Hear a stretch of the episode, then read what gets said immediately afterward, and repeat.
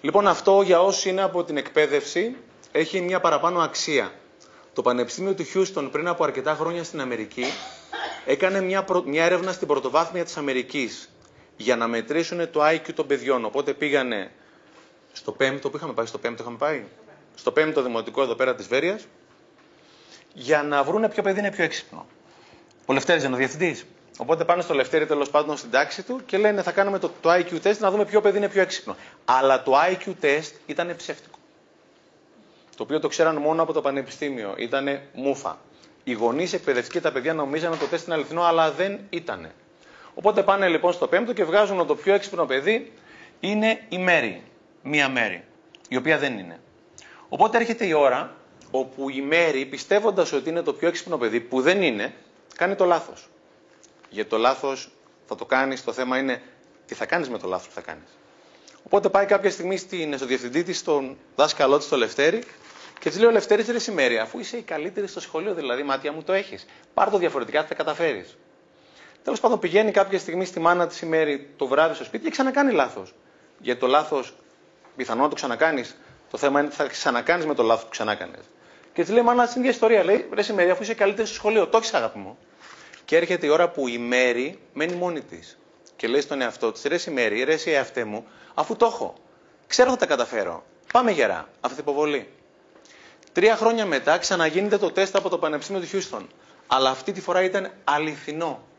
Μήπως θέλετε να μαντέψετε ποιο παιδί ήταν πραγματικά το πιο έξυπνο στην τάξη αυτή τη φορά; Ακριβώς γιατί το πίστεψε.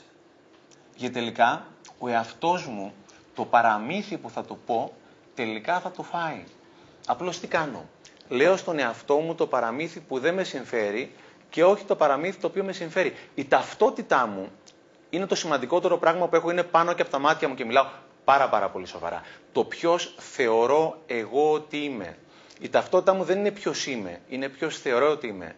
Και αυτό το οποίο θα γίνω θα ακολουθεί πάντα την ταυτότητά μου σαν σκιά. Και στον κρεμό να πάει η ταυτότητά μου, αυτό το οποίο θα γίνω θα πάει και αυτό στον κρεμό.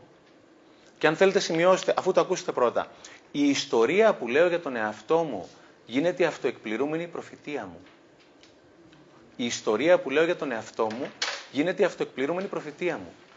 Αν δεν μου αρέσει η ζωή που ζω, το καλύτερο που θα πρέπει να κάνω είναι να ξεκινάω να λέω άλλη ιστορία για τον εαυτό μου και στον εαυτό μου.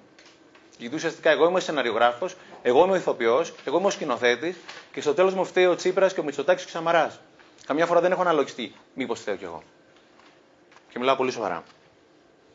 Κάποια στιγμή ήταν ο δάσκαλος με τον μαθητή, πραγματική ιστορία αυτή, Οπότε ο μαθητής ενήλικος και ο δάσκαλος ενήλικος και αυτός και κάναν τη δουλειά που κάνουμε αυτή τη στιγμή. Οπότε λέει ο δάσκαλος στο μαθητή, 30 χρονών μαθητής, 50 χρονών δάσκαλος, λέει: Μπορεί να φτιάξεις μια, μια λίστα με τα πράγματα που είναι οι λόγοι για τους οποίους δεν είσαι εκεί πέρα που θες να είσαι αυτή τη στιγμή.